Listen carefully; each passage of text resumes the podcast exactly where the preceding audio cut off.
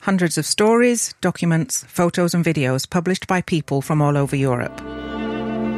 This is My History, a collaborative project of the European Parliament, where history and the lives of European citizens coincide.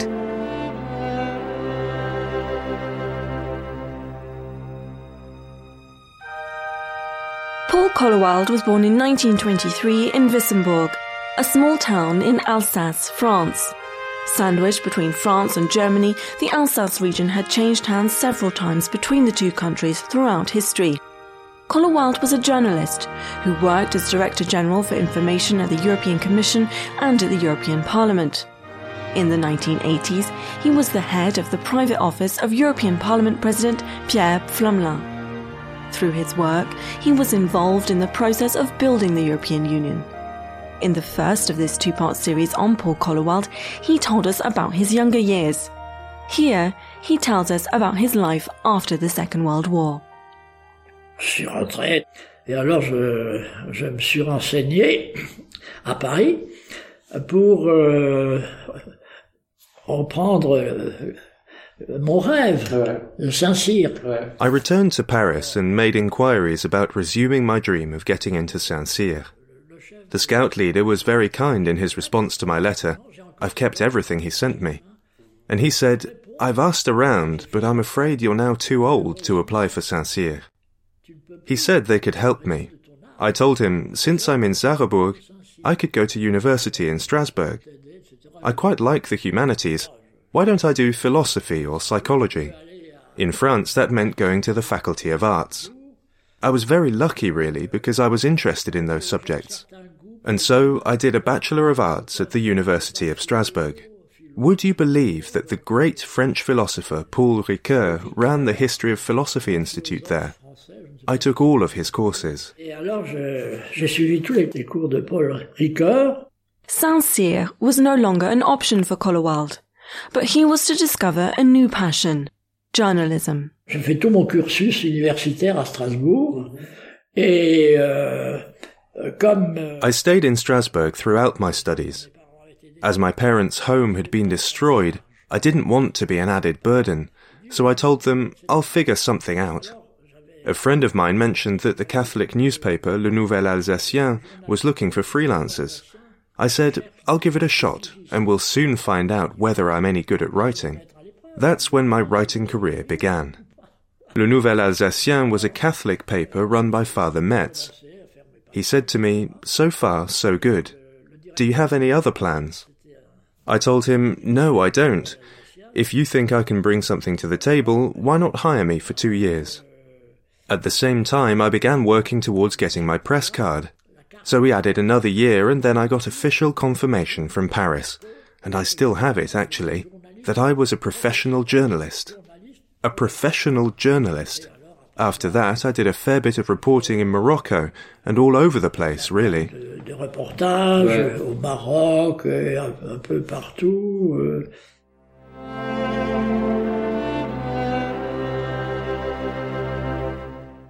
The Council of Europe's Committee of Ministers met for the first time from the 8th to the 13th of August 1949 in Strasbourg's City Hall. It was there that Paul Collowald had his first encounter with Europe. His job as a journalist meant that he was able to get to know one of the founding fathers of the European Union, Robert Schuman. Lorsque, euh, à Strasbourg, au mois d'août, when the Council of Europe began in Strasbourg in August, I was asked, and I was surprised they asked me as I was just starting out, to write a five or six page biography of Robert Schuman. That was when I met Robert Schuman. I had his biography tucked under my arm when I ran into him at the Catholic students' residence. He invited me to go with him to the prefecture, and there he joked, I'll sign it for you, but I need to check it out first. He had a cheeky manner about him. After that, we got to know each other well. I interviewed him. He gave me a few exclusives for periodicals in Alsace. In one of them, called Rythme, we once had five columns across the front page. Robert Schuman by Paul Collowald. Uh, Robert Schuman uh, par Paul Collowald. Paul Collowald also remembers the first post-war elections in Germany, when he was a young journalist. Federal elections took place on Sunday the 14th of August 1949 to elect the 400 representatives who would make up the first Bundestag. We followed the results. I was a bit apprehensive because we didn't know what would happen at the ballot box, but we were relieved when we saw that Adenauer would be Chancellor, and then by the alliances that were formed with the Socialists and the Liberals. It was a coalition, but a strong one, and the heads of government, the successive presidents of France and Germany, made for a formidable pair.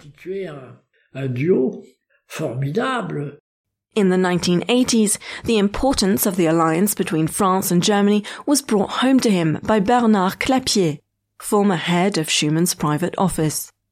Euh, lorsqu'on s'est rencontrés au cours de ces vacances, c'était en, en 1983.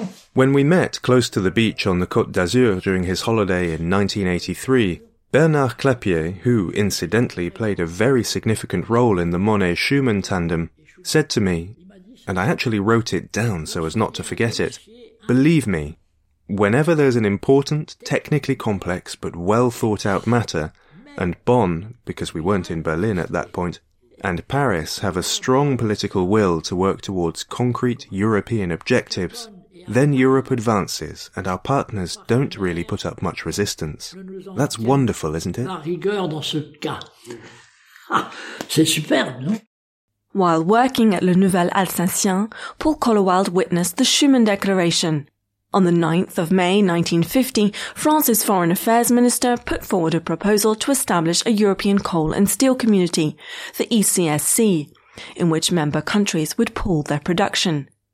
Five years after the Second World War came to an end, European countries were still struggling to overcome the destruction wrought by the conflict. Determined to prevent any similarly tragic wars from ever occurring, governments hoped that pooling coal and steel production would, in Robert Schuman's words, make war between historic rivals France and Germany not merely unthinkable, but materially impossible. Schuman's goal was to prevent a new conflict from breaking out. Il s'interrogeait euh, l'après-guerre in their talks, they said, after the war, we don't want to go back to the same cycle with Hitler, another war, and so on. Can we come up with a European solution? As I had a good memory and was the youngest at Le Nouvel Alsacien, I was the one who went into the little store cupboard where the France Presse Agency's teleprinter would be on the go all day. I went there to check on it, had a look, and then a news flash came in from Paris, which said that Schuman, the foreign affairs minister, had announced a press conference. And I thought, oh, really? I said to my editor in chief, Alphonse Irjoud, listen, something's definitely happening here.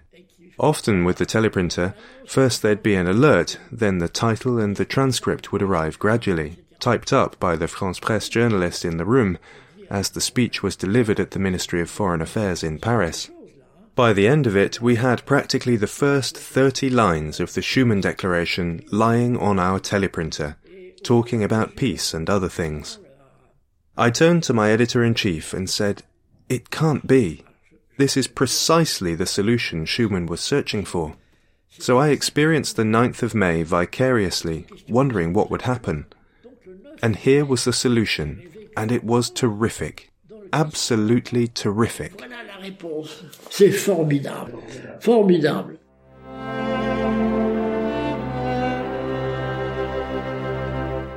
Paul Collowald believes that the founding fathers saw the ECSC as just the beginning of something far bigger. C'était la CECA, le charbon et l'acier, etc. It was the ECSC, coal and steel. But Jean Monnet had already thought about what would come next and that was politics. His vision became the treaty establishing the European defence community, which is pretty political, don't you think? But alas, what became of the European Defence Community, the EDC? My dear General de Gaulle, who certainly had his good points, joined forces with the communists in the French Parliament and they voted down plans for this defence community. And that was that. After that, there were talks to tentatively resume some projects. Certains projets, euh, euh timidement, euh, etc. After Le Nouvel Alsacien, the young journalist found himself at France's most prestigious newspaper, Le Monde. À un moment donné, le, le, le correspondant du Monde. At one point, Le Monde Strasbourg correspondent got a job at the ECSC Council and left. He said to me, Look, if you want to take over as Le Monde correspondent, I'll put in a good word. And they said to me, Listen, if your colleague says you're good enough, we'll give you a try. And that's how I ended up as Le Monde correspondent from 1952 to 1958. After six years at Le Monde, Europe beckoned. Ce qui, figurez-vous alors, vous voyez le destin. And this, as fate would have it, is what led me to my European career. When the high authority was set up in Luxembourg, Jacques Rabier, who was in charge of the press service, gave me a call and said, We've never met, but I know who you are. I've been reading your articles in Le Monde for quite a while. Could we set up a meeting in Strasbourg? So he came to Strasbourg and he said to me, You're really very good. I have to set up the ECSC's entire press service from scratch, and you fit the bill in almost every way. In two or three weeks' time, we'll be publishing a vacancy in the official journal. So there you have it. I was recruited, and that's where my European career started. I didn't stay in Luxembourg for very long. There were interinstitutional meetings since by then we had the ECSC, Euratom, and the Common Market under the Hallstein Commission. This is where Robert Marjolin comes in, because he was Commission Vice President at the time, and since Jacques Rabier had worked with Jean Monnet and things between Marjolin and Monnet were a bit. Anyway, so Marjolin rang Jacques Rabier to tell him that Hallstein had just hired the young Joachim von Stülpnagel, and that he was going to need a spokesperson too. So they said to him, What about Paul Collowald? Ah, the one who used to write for Le Monde? Yes. Ask him if he'd be interested in leaving Luxembourg. That's how I joined the team. Hallstein's first spokesperson team, headed by an Italian diplomat, Giorgio Smoquina, so I split the work with him. Then a Belgian man and another Italian were hired, and little by little the spokesperson team grew. Throughout this time, Paul Collowald stayed in touch with Robert Schuman. Euh, euh, we kept in touch for a long time. The last letter I got from him was when he left the Ministry of Justice after a brief stint as Minister of Justice. That was his last letter. I've got it in my files. He didn't have my home address, so the letter was addressed to Paul Collowald, Le Nouvel Alsacien, Strasbourg. I've still got the envelope, which had a business card inside from the ministry, and a note in which he thanked me for the documents I'd sent. Since we'd always stayed in touch, I knew what would interest him, and wrote, My staff can't keep on top of absolutely everything, so if you see anything interesting, please send it my way. That was the last thing Schuman ever wrote to me. Manifestation écrite que j'ai de, de, de, de Schuman. In 2021, the Vatican accorded Schuman, the former French Foreign Affairs Minister who had helped found the first European community, venerable status. In conferring him this title, Pope Francis put Schuman on the long path towards possible sainthood. Paul Collowald, however, is not in favour of the move. Quand il voyageait comme ministre des Affaires étrangères, euh, il disait, écoute. When he'd travel on foreign affairs ministry business, he'd ask me to find him the nearest church so he could go to mass in the morning. But we needed to be careful because there was one thing that was very important to him. I remember him saying, I'm a Catholic foreign affairs minister, but I'm not here to pursue Christian policies. It was really important to him to make that clear, you see. It's a delicate matter, I can tell you. First of all, it was his staff who started this initiative. Schuman would have never offered himself up to the church. And as I said a moment ago, he saw himself as a Catholic foreign affairs minister, but he was not there to pursue Christian policies. So there you go. My personal view is that not only would he never have asked for it, but I'm sure that he would never have wanted it, knowing that, and I'm speaking only for myself here, if we make a saint out of Schuman, alongside De Gasperi and Adenauer, the other two post-war Catholic figures, I think we diminish his role and his influence. It's alienating for Europeans who aren't religious. Me too. I'm not interested in saints and all that stuff.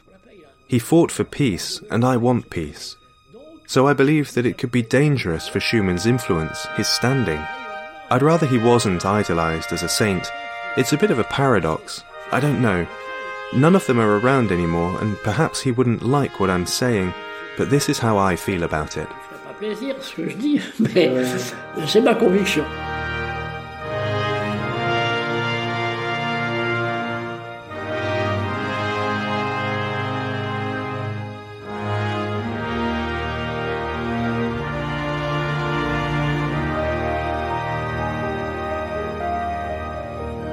Been listening to the second episode on Paul Collowald, based on an interview by Valter Mavrič, Director General of Translation at the European Parliament.